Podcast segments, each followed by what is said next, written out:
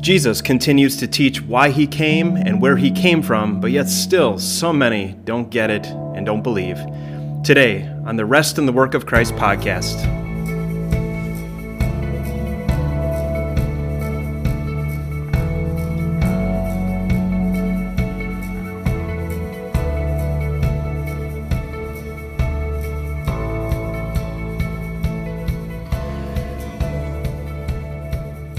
Welcome back to the Rest in the Work of Christ podcast. This is Aaron Bublitz, pastor at Heritage Lutheran Church in Gilbert, Arizona, and we're walking through the Gospel of John together and finding the rest that our souls and our hearts desire in the work of Jesus Christ. We are in John chapter 8. We're going to take verses 12 through 30 today. And Jesus is teaching again. Jesus, again, proclaims who he is, but there's just so much animosity, so much unbelief. And, Jesus doesn't speak real plainly either, but there's purpose for that as well. So we'll read through this and then talk through it a little bit too. So John chapter 8, starting at verse 12. When Jesus spoke again to the people, he said, "I am the light of the world. Whoever follows me will never walk in darkness, but will have the light of life." The Pharisees challenged him. "Here you are, appearing as your own witness. Your testimony is not valid." Jesus answered, "Even if I testify on my own behalf, my testimony is valid, for I know where I came from and where I am going. But you have no idea where I come from or where I am going. If you judge by human standards, I pass judgment on no one. But if I do judge, my decisions are true, because I am not alone. I stand with the Father who sent me. In your own law it is written that the testimony of two witnesses is true. I am one who testifies for myself. My other witness is the Father who sent me." Then they asked him, "Where is your Father?" "You don't know me or my Father," Jesus replied. "If you knew me, you would know my Father also." He spoke these words while teaching in the temple courts near the place where the offerings were put, yet no one seized him because his hour had not yet come. Once more, Jesus said to them, "I'm going away, and you will look for me, and you will die in your sin. Where I go, you cannot come." This made the Jews ask, "Will he kill himself? Is that why he says, 'Where I go, you cannot come'?" But he continued, "You are from below, I am from above. You are of this world, I am not of this world. I told you that you would die in your sins. If you do not believe that I am he, you will indeed die in your sins." "Who are you?" they asked.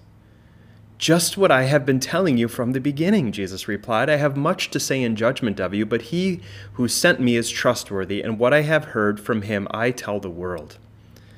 They did not understand that he was telling them about his Father. So Jesus said, "When you have lifted up the Son of Man, then you will know that I am he and that I do nothing on my own, but speak just what the Father has taught me.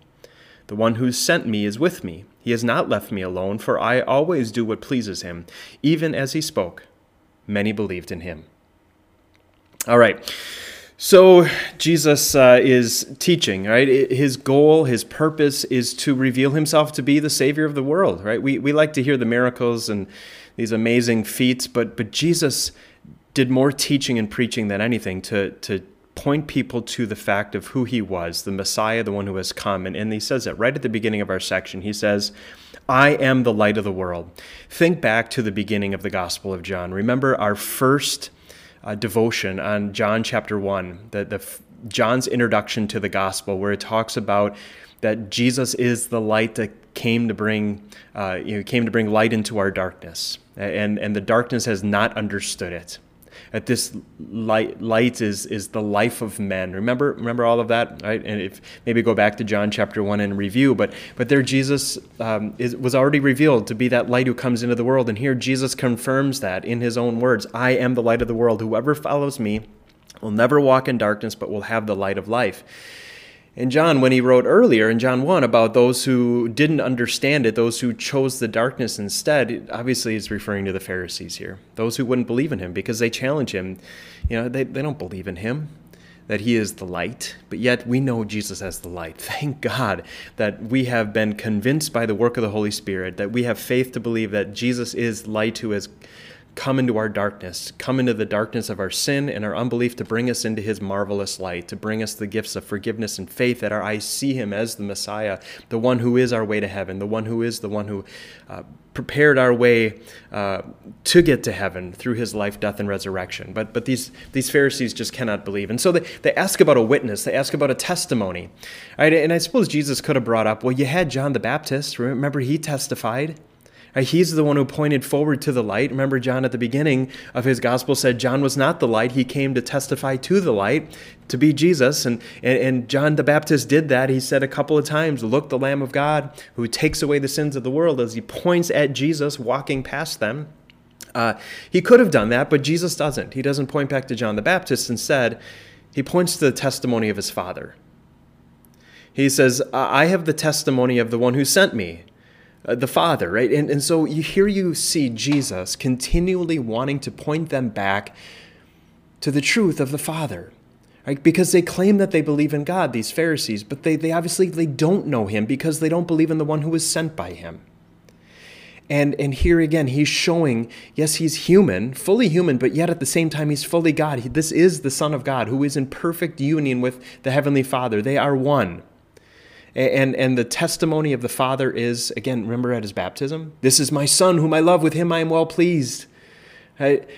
This is the one who I sent into the world. Right? The Father proclaimed that at his baptism. Jesus here continues to testify, the Father has sent me. Right? And if you want, look back into the Old Testament scriptures. The Father, God has promised that I'd be the one who would come. Right? I have enough testimony. And they don't get it. Right? Who is your Father, they ask. And Jesus says, you don't know me.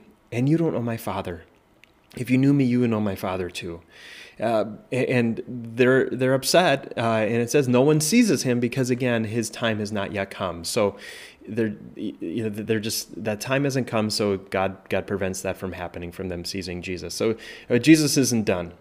He says, I'm going to go away, and you're going to look for me, and you're going to die in your sin, but you can't go where I'm going to go. And they're confused, right? And Jesus talks in ways that is confusing to them, right? He doesn't plainly say, but yet he is very clear, isn't he? You're going to die in your sin because you're rejecting me. And there's going to come a time, a couple years from now, when I'm going to leave, and you're not going to see me anymore. And you can't go to where I am because I'm going back to the Father, back to where I belong, back to heaven, right? To be united with the triune God, in that presence.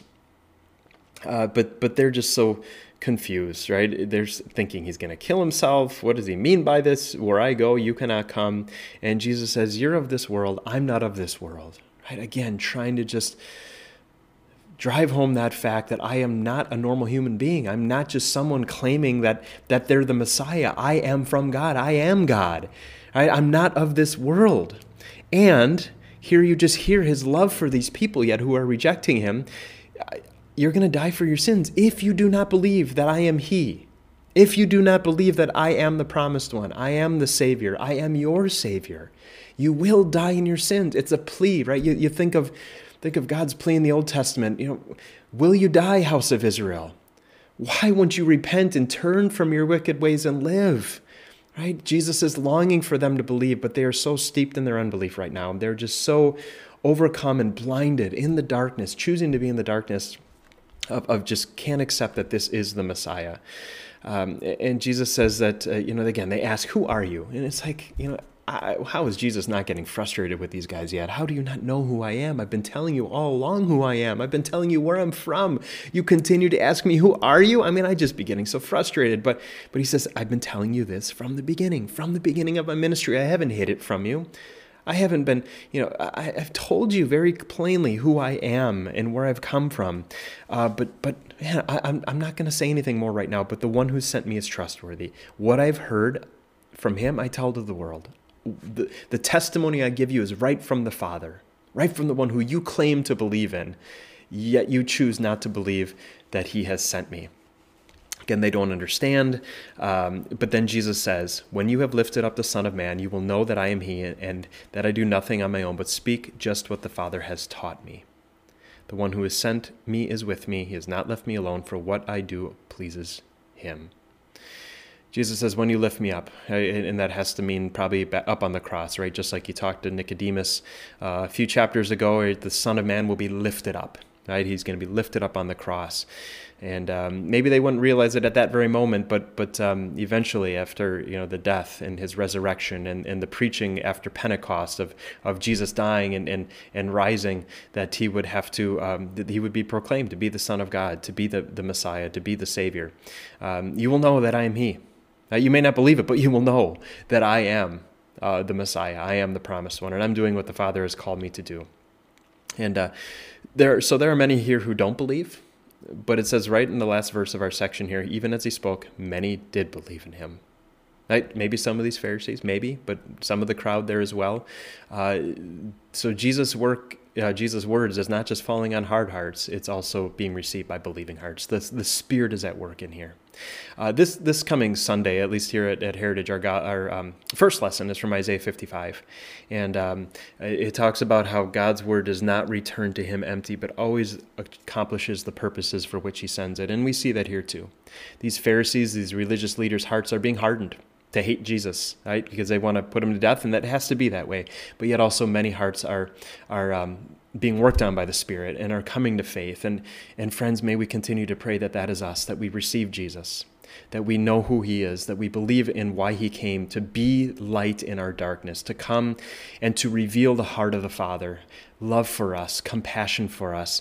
And then when we see that Son of Man lifted up on that cross, we know who that is. That is not some common criminal. That is my Savior, dying for my sins, taking my punishment so that I can have the gift of eternal life, that I might live forever with him. This is who Jesus is. Rest in that work of Jesus. Rest in these promises and know that you are loved now and forever. Let's pray. Heavenly Father, we thank you for sending the Savior Jesus to come and to reveal himself to be our Savior and to do everything necessary, not just to talk about it, but to go and to live that perfect life, to die that death that we deserve, to be lifted up on that cross, and then to be lifted up from the grave, to rise from the dead, to assure us that sin, death, and Satan have been defeated and that we have a home in heaven with you forever. Strengthen us in these truths. Send your Holy Spirit to strengthen our faith so that we can go and proclaim these wonderful words, that we can go proclaim a Savior who has come to bring light into the darkness of our world for the salvation of every soul. We pray this all in his saving name. Amen. All right, friends, we will continue our way through John chapter 8 here tomorrow. God's richest blessings on your day. Bye-bye.